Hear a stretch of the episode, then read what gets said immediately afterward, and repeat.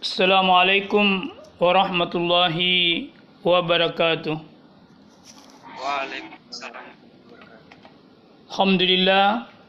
الحمد لله رب العالمين.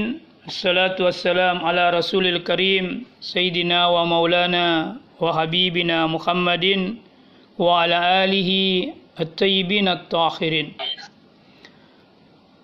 Allahumma inni uqaddimu ilaika baina yadi kulli nafasin wa lamhatin wa tarfatin yatribu biha ahlu samawati wa ahlul ard wa kullu syai'in huwa bi ilmik kainun aw kad kana uqaddimu ilaika baina yadi zalika kulli. Alhamdulillah uh, pada hari ini kita kembali uh, dipertemukan oleh Allah Subhanahu wa taala untuk uh, membicarakan tentang agama Islam. Pada pertemuan sebelumnya uh, kita sudah membahas bahwa agama adalah kebutuhan alami manusia, kebutuhan primer rohania manusia. Ketika manusia tidak memenuhi kebutuhan primer rohanianya, maka sesungguhnya manusia itu sudah kehilangan jati dirinya sebagai manusia. Dengan kata lain, pada hakikatnya manusia ketika tidak beragama, maka dia sebenarnya berhenti menjadi manusia dia jatuh dalam kerendahan. Dia jatuh dalam kehinaan yang melebihi binatang atau hewan. Pada pertemuan ini kita akan lanjutkan pembahasan agama ini yakni khususnya dalam pembahasan tentang Islam sebagai agama yang dibawa oleh Nabiullah Muhammad sallallahu alaihi wa wasallam.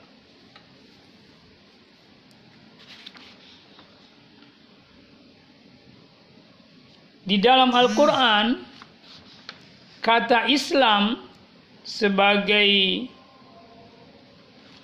agama atau dimaknai dengan makna agama itu tidak kurang dari delapan kali disebutkan di dalam Al-Quran.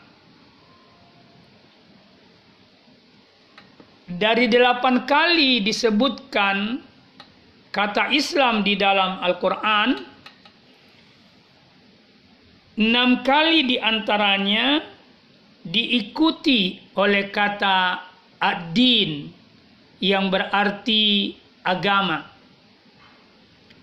Sedangkan dua kali yang lain itu tidak diikuti oleh kata ad-din. Misalnya di dalam ayat yang diikuti kata ad-din kita bisa temukan di dalam ayat surah Al-Maidah ayat ketiga Allah berfirman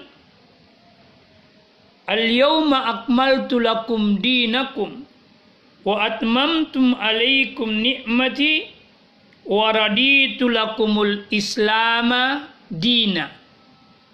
Perhatikan kata wa raditu lakumul islama dina. Aku telah meredai Islam itu sebagai agama. Sedangkan kata Islam yang tidak diikuti oleh kata ad-din itu bisa dilihat atau ditemukan pada ayat surah Al-Hujurat ayat ke-17. Di situ ada kata atau kalimat atau klausa la tamnu alayya islamakum. Nah, jadi kata Islam di, di ayat yang kedua yang saya sebut itu tidak ditemukan atau tidak diiringi dengan kata ad-din. Nah, kalau kata Islam itu diikuti oleh kata ad-din yang berarti agama yang terdapat di dalam enam ayat atau enam kali penyebutan Islam yang diikuti oleh kata adin, maka konotasi maknanya adalah Islam sebagai institusi agama atau Islam sebagai agama. Nah, sementara kalau ada kata Islam yang terdiri dari dua ayat yang tidak dibarengi dengan kata ad-din, maka konotasi maknanya lebih luas cakupannya. Yakni eh, pertama dia berkonotasi makna Islam sebagai institusi agama yang dibawa oleh Nabiullah Muhammad wasallam dan Islam sebagai ajaran agama atau Islam sebagai ajaran agama.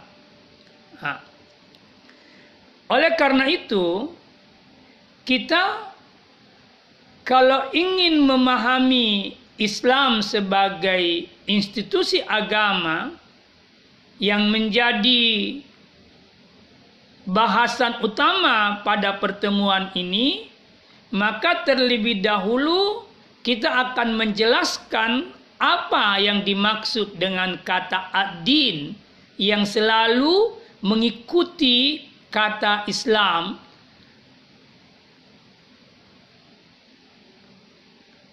Dari sisi bahasa, kata ad-din itu menurut Ibnu Paris makna asalnya atau makna pokoknya adalah ikatan atau ketundukan dan kerendahan. Dari makna pokok ini kita bisa berkata bahwa di dalam agama atau pada kata agama ada unsur ikatan yang mengikat antara orang yang beragama dengan agama yang dia anut. Yang kedua, ada unsur ketundukan atau kepatuhan terhadap ajaran-ajaran agama. Dan yang ketiga, ada unsur kerendahan di hadapan ajaran-ajaran agama.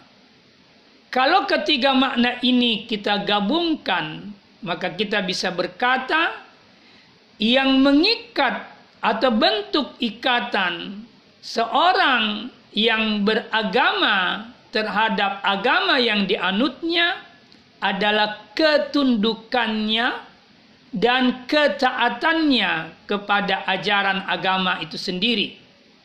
Yang kedua, ketundukan dan ketaatan kepada agama itu dilandaskan pada kerendahan di hadapan agama. Jadi orang melaksanakan agama atau menegakkan agama itu kita merendahkan diri di hadapan agama sehingga agama kita bisa tegakkan dalam kehidupan kita sehari-hari. Dari sudut makna leksikologis atau makna kamus, kata ad-din itu menunjuk beberapa makna. Antara lain, dia berarti agama itu sendiri. Yang kedua, dia berarti kepercayaan. Yang ketiga, dia berarti tauhid.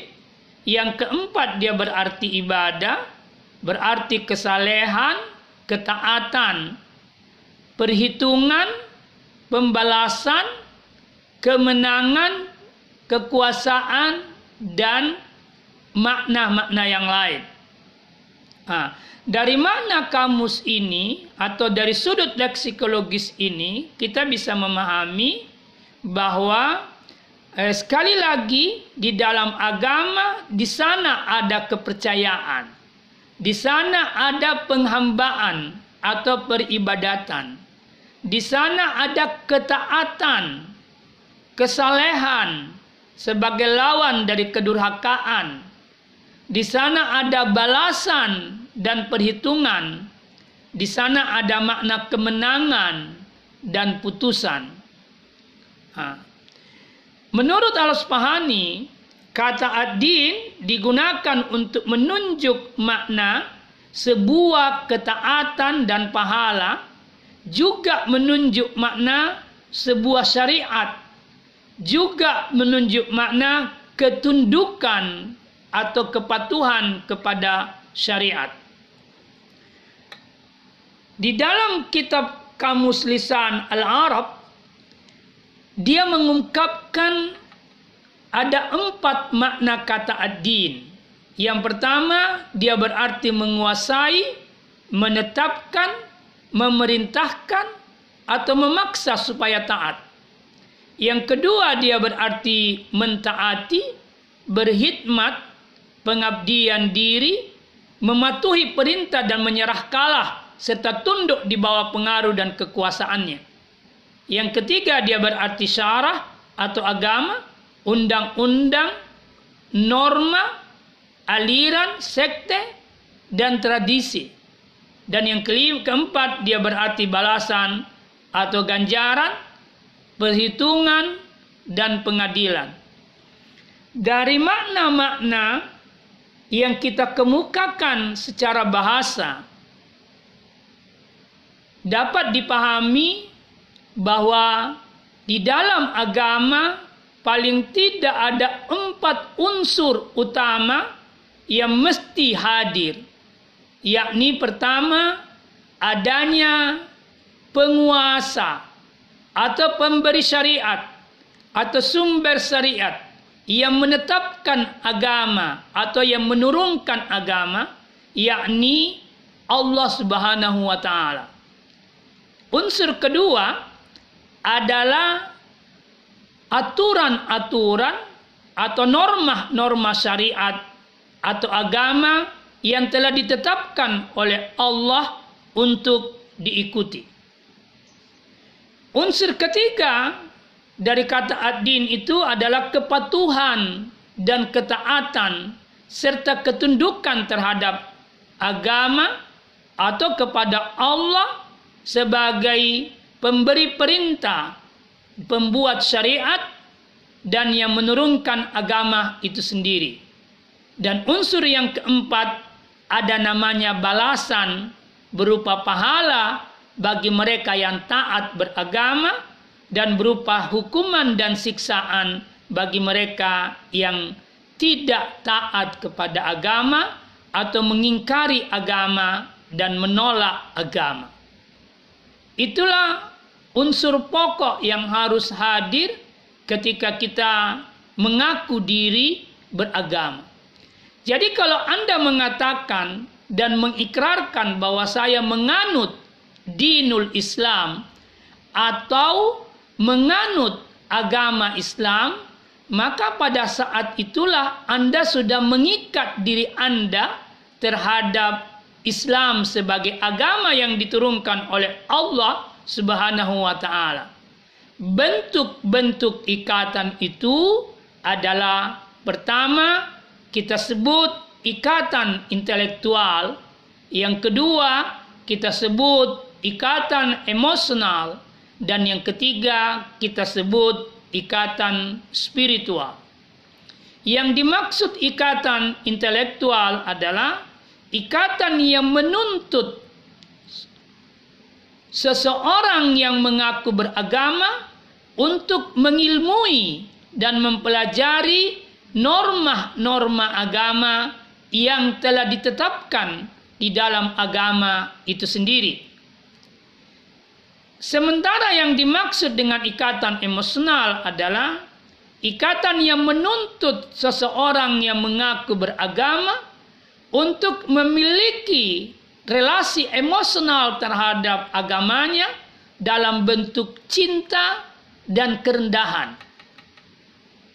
Sementara atau adapun yang dimaksud ikatan spiritual adalah ikatan yang menuntut seseorang yang mengaku beragama untuk mentaati, mematuhi, mengaktualkan dan mengamalkan ajaran-ajaran agama yang dia anut dengan penuh cinta dan kerendahan sebagai bentuk ikatan emosional dan berdasarkan pengetahuan atau ilmu eh, yang dia pelajari tentang agamanya itu sendiri. Jadi dalam beramal agama ada dua tuntutan yang harus hadir atau ikatan yang harus hadir adalah pertama ikatan intelektual itu sendiri dan yang kedua ikatan emosional itu sendiri. Jadi dalam beragama itu tiga ikatan ini bersinergi satu sama lain atau kita bisa katakan dalam logika matematika ketiga ikatan ini sama dengan segitiga sama sisi. Kalau ada ikatan intelektual, maka mesti juga ada ikatan emosional dan spiritual. Begitu pula kalau ada ikatan spiritual, maka mesti ada ikatan emosional dan ikatan intelektual. Begitu juga kalau ada ikatan emosional, maka harus ada wujud ikatan intelektual dan wujud ikatan spiritual. Ketiga ikatan ini ketika sudah hadir pada orang yang mengaku beragama, maka orang itu sudah bisa dikatakan beragama dengan cara yang benar. Demikian makna yang kita bisa pahami dari kata agama atau kata ad-din itu sendiri. Nah, selanjutnya kita coba melihat ayat-ayat Al-Quran yang menjelaskan Islam sebagai agama atau Islam sebagai institusi agama. Yakni ayat-ayat yang mana kata Islamnya diikuti oleh kata ad-din. Di antara ayat yang dimaksud adalah Al-Quran surah Al-Imran surah ketiga ayat ke-19.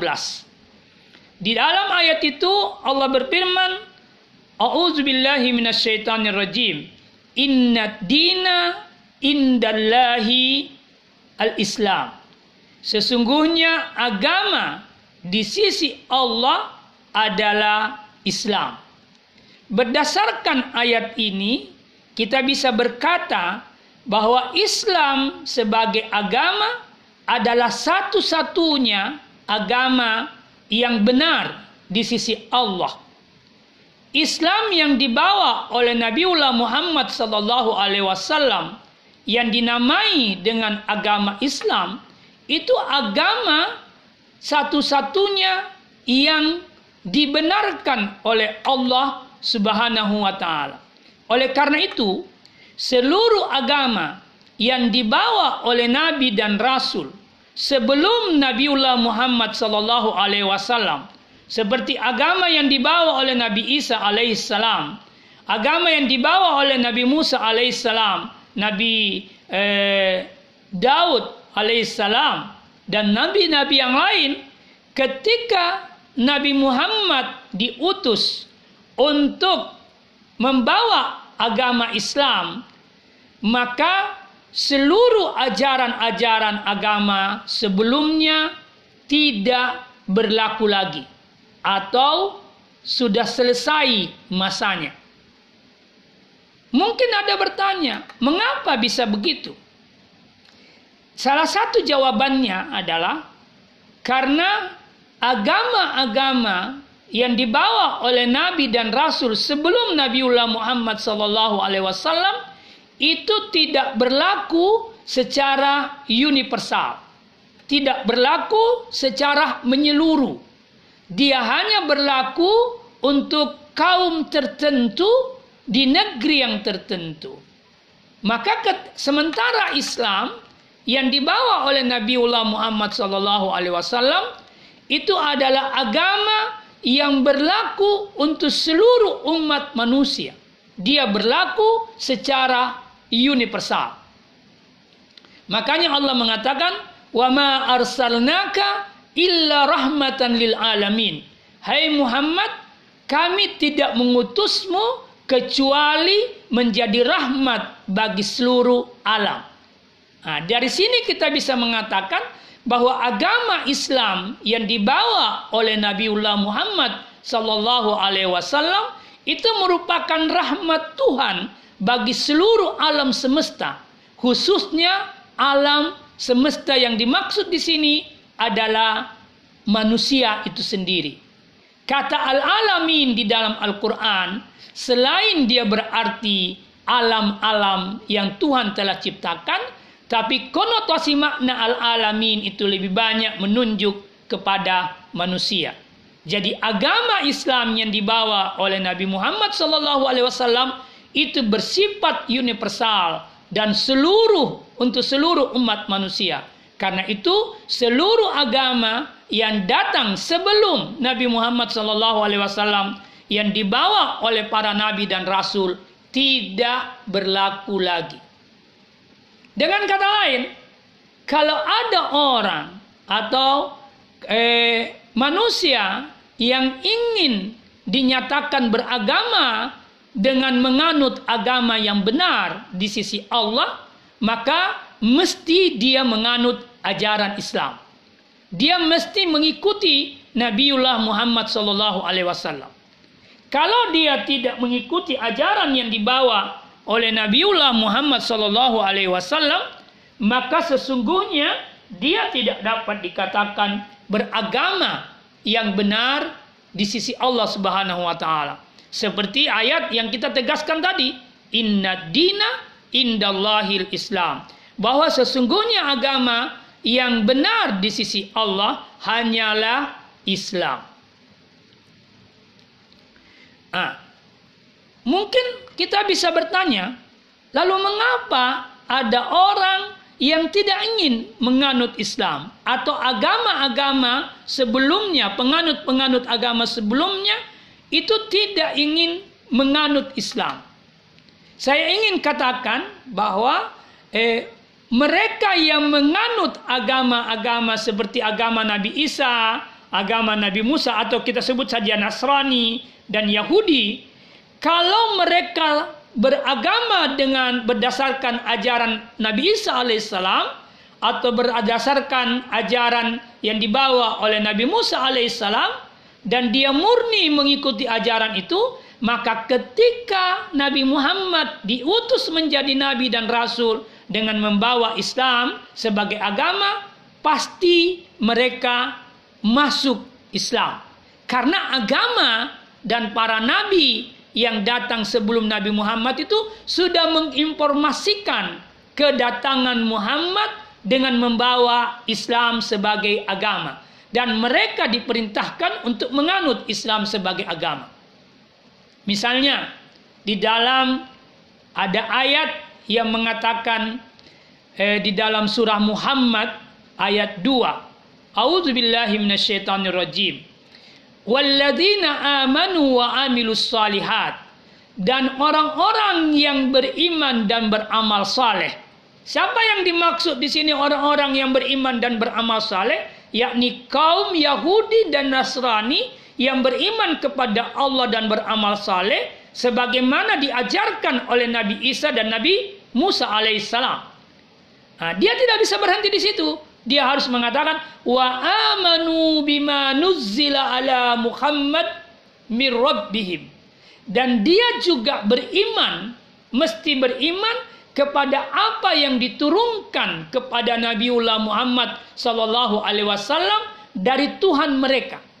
Jadi orang Yahudi dan Nasrani selain dia harus beriman kepada eh, Allah atau beriman kepada ajaran yang dibawa oleh nabi dan rasul yang diutus kepada mereka, eh, dia harus beriman kepada Nabi Muhammad SAW setelah Nabi Muhammad diutus dan beriman kepada Al-Quran setelah Al-Quran itu diturunkan sebagai bukti risalah kebenaran Nabi Muhammad SAW. Dari sini kita bisa berkata bahwa orang Yahudi maupun Nasrani kalau mau disebut imannya benar, dia harus beriman kepada Allah dan beriman kepada risalah Nabiullah Muhammad wasallam yang beriman kepada Al-Quran dan kemudian beramal soleh. Karena itu juga yang diperintahkan oleh nabi-nabi dan rasul sebelum Nabiullah Muhammad sallallahu alaihi wasallam.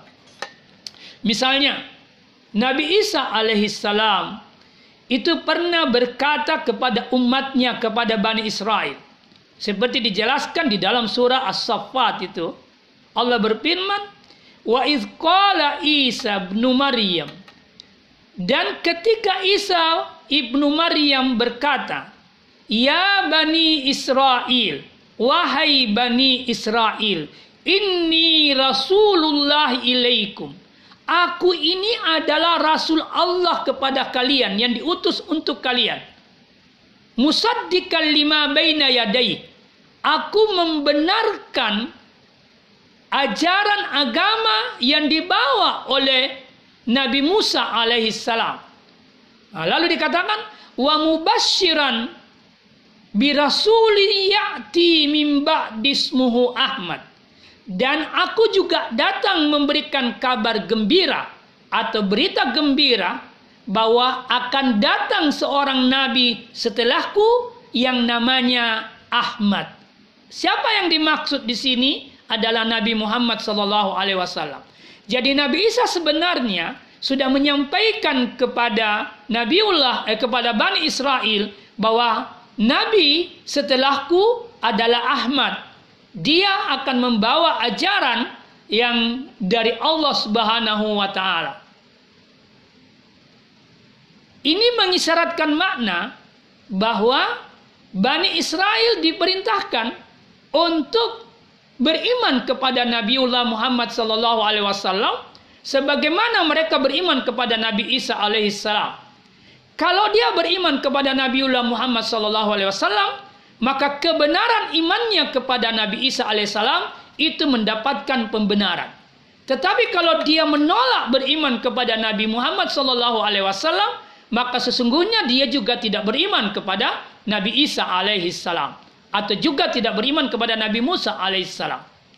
Dalam sebuah hadis dikatakan, "Laukana Musa hayyan lattaba'ani," kata Rasul. Sekiranya Musa itu hidup di zamanku ketika aku sudah diutus menjadi nabi dan rasul, maka dia pasti mengikuti ajaranku kata Rasulullah Shallallahu alaihi wasallam. Dari sini sekali lagi kita bisa tegaskan bahwa ketika Islam sebagai agama yang dibawa Nabiullah Muhammad wasallam sudah diturunkan dengan diutusnya Muhammad wasallam sebagai nabi dan rasul, yang membawa risalah Al-Quran sebagai sumber ajaran Islam, maka seluruh agama, seluruh kitab, seluruh eh, ajaran Rasul yang telah diutus sebelum Muhammad itu sudah selesai masa berlakunya dan yang berlaku tinggal agama atau risalah yang dibawa oleh Nabi Muhammad Sallallahu Alaihi Wasallam. Itulah sebabnya di dalam ayat yang lain Allah berkata wa may yabtagi islam madina fala yuqbala minhu wa huwa fil akhirati minal hasirin barang siapa yang mencari agama selain agama Islam wa may yabtagi gairal islam madina barang siapa yang mencari menganut agama selain Islam falayuk balamin maka sekali-kali tidak akan diterima agamanya. Wahwa fil akhirati minal hasirin dan dia di akhirat akan termasuk orang-orang yang merugi.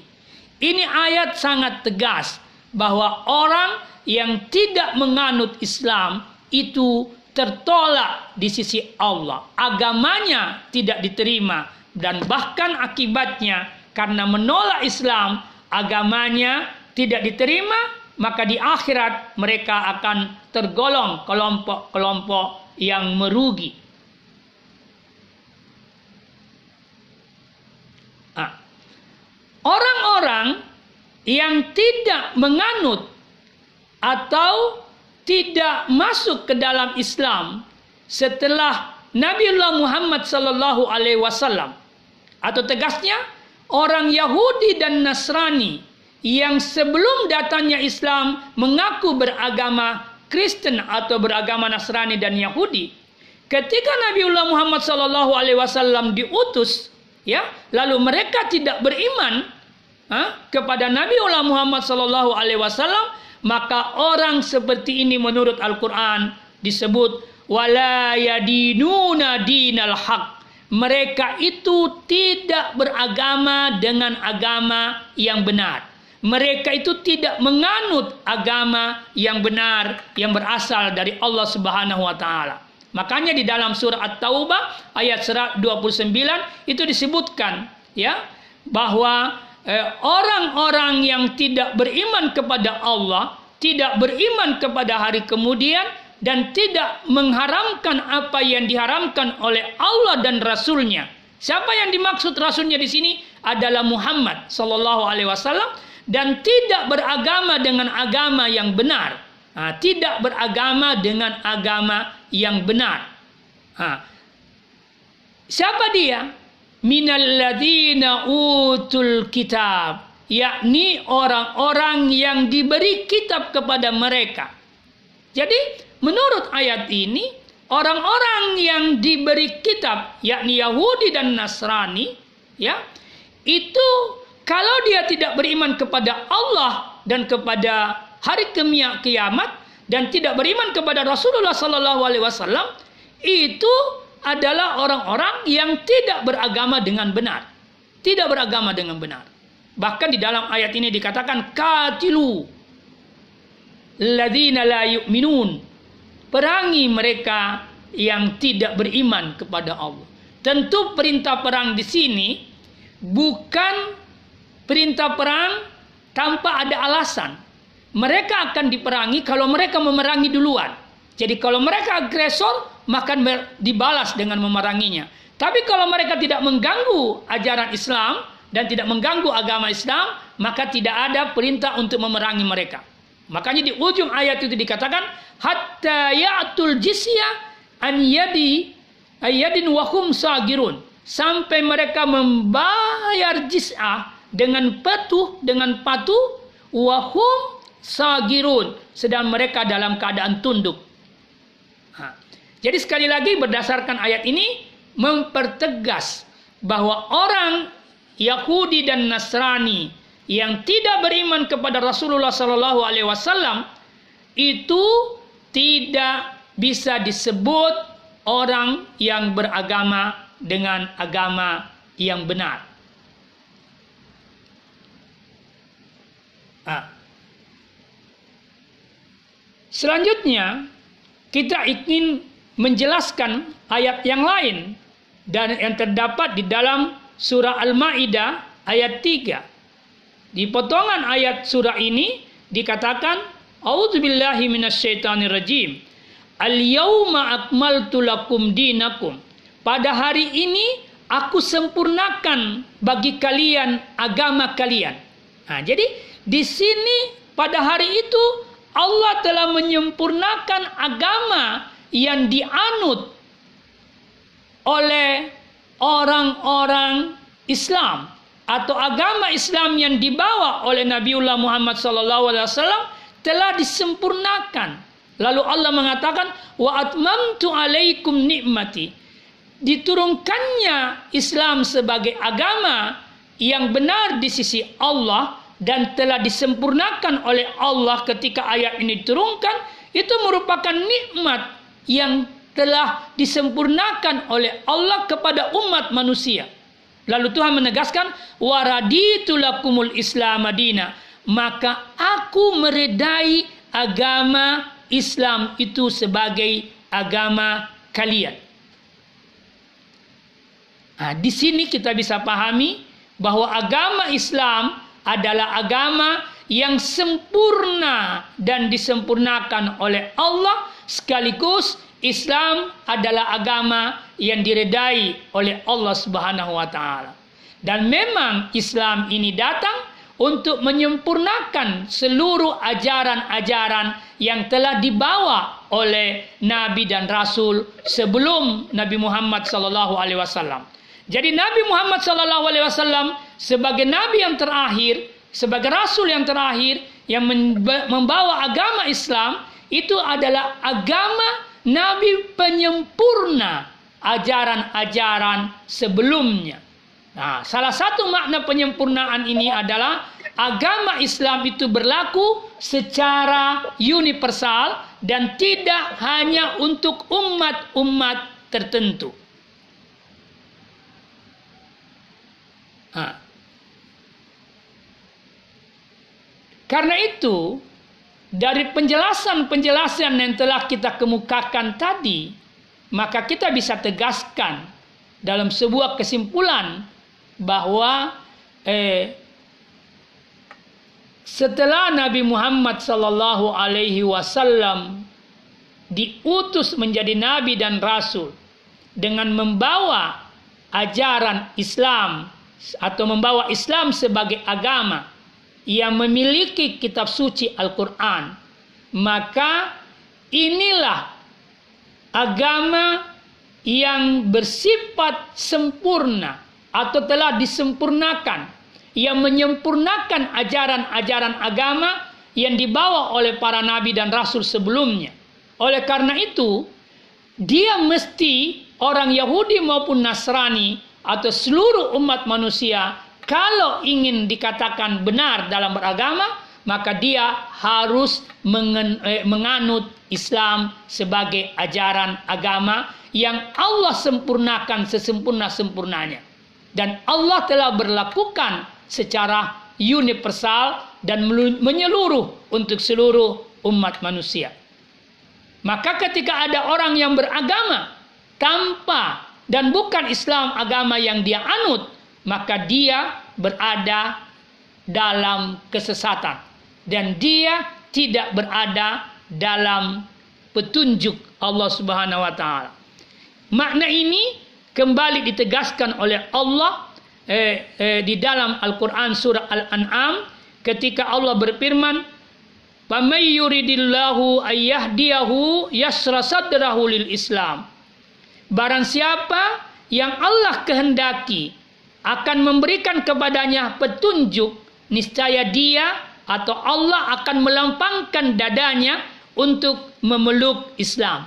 Dari sini kita bisa berkata bahwa orang yang memeluk atau menganut agama Islam sebagai agama yang dia anut, maka itu bertanda dia sudah berada pada petunjuk Allah Subhanahu wa taala.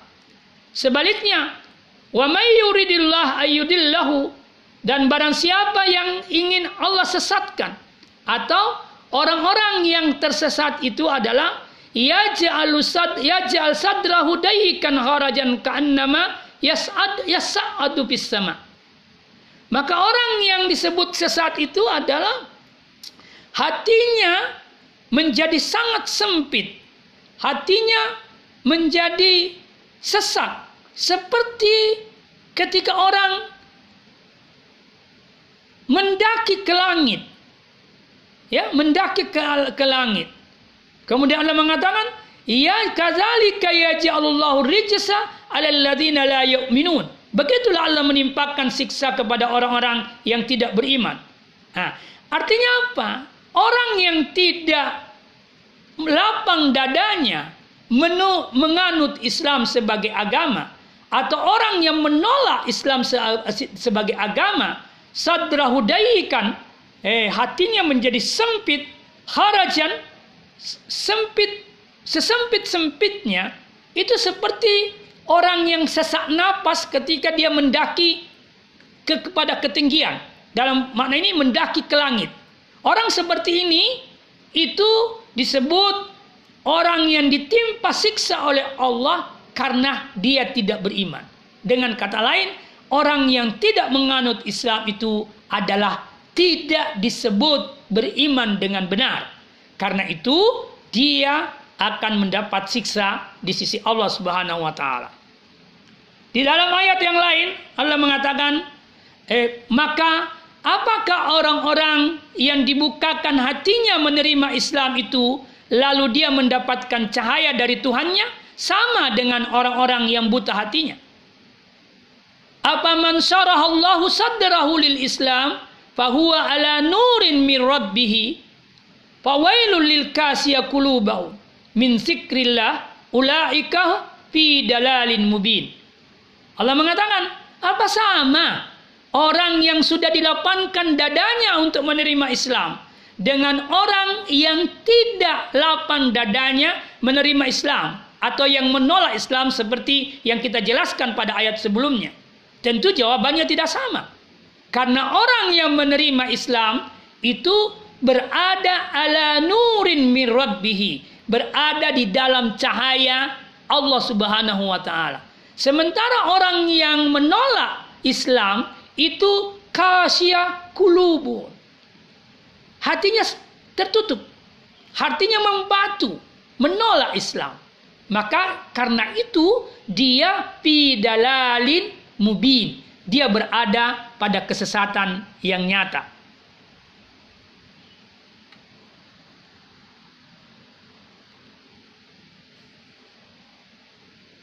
Jadi kita bisa berkata orang yang berada dalam petunjuk dan cahaya Allah adalah orang yang beragama Islam orang yang tidak menganut Islam itu berada di luar cahaya Tuhan atau dalam kegelapan dan tidak mendapatkan petunjuk oleh Allah Subhanahu wa taala. Karena itu ketika orang menolak Islam itu berada dalam kesaliman yang nyata. Seperti Tuhan berkata di dalam Al-Qur'an, "Wa man adlamu mimman iftara 'ala Allahil kadiba wa huwa yud'a ilal Islam." Dan siapakah yang lebih zalim Siapa orang yang paling zalim kira-kira? Daripada orang-orang yang mengada-adakan dusta terhadap Allah. Sedangkan Allah dia ia diajak kepada agama Islam. Sementara orang zalim itu diajak kepada agama Islam. Artinya apa? Orang-orang yang mengatakan dusta di hadapan Allah dengan mengatakan ada agama lain yang diterima di sisi Allah selain Islam. Sementara mereka dipanggil menuju Islam atau menganut Islam, itulah sesungguhnya orang yang zalim. Lalu mengatakan, Wallahu la yahdil qawma zalimin. Karena mereka menolak Islam, padahal mereka diajak untuk Islam, tetapi mereka bertahan pada agama yang dia anut sebelumnya, yang sudah dibatalkan eh, eh, masa berlakunya, atau sudah selesai masa berlakunya, lalu kemudian dia menolak panggilan untuk menganut Islam, maka dia termasuk dalam kategori orang yang zalim dan orang yang zalim itu tidak berada dalam petunjuk Allah Subhanahu wa taala. Inilah yang kita akan jelaskan pada kesempatan hari ini. Kesimpulannya adalah bersyukurlah Ananda sekalian karena Ananda telah berada pada agama yang benar dengan menjadikan Islam sebagai agama yang Anda anut. Tinggal apa yang Anda harus lakukan Ananda sekalian, eh, bangunlah atau anutlah Islam sebagai agama yang Ananda pilih secara sempurna. Seperti Tuhan berkata di dalam Al-Quran, Ya ayyuhalladzina amanu, wahai orang-orang yang mengaku beriman kepada Islam, menganut ajaran Islam. Udahulu pisil mikapa. Masuklah kalian ke dalam Islam secara menyeluruh. Masuklah kalian ke dalam Islam secara totalitas. Berislamlah, berislamlah secara sempurna. Berislamlah secara kafah, secara kamilah, secara tammah. Wala tattabi'u syayatin dan janganlah kalian eh, mengikuti langkah-langkah setan. Innahu lakum adun mubin. Karena setan itu adalah musuhmu paling nyata. Setan itu yang akan mengeluarkanmu ke dari Islam kalau engkau mengikuti langkah-langkahnya. Insya Allah pada pertemuan selanjutnya kita akan menjelaskan Islam sebagai ajaran, sebagai kelanjutan eh, untuk bisa bagaimana kita berislam dengan baik, benar, menyeluruh dan sempurna. Saya kira ini yang saya bisa sampaikan. Lebih dan kurangnya mohon maaf. Billahi taufiq wal hidayah. Wassalamualaikum warahmatullahi wabarakatuh.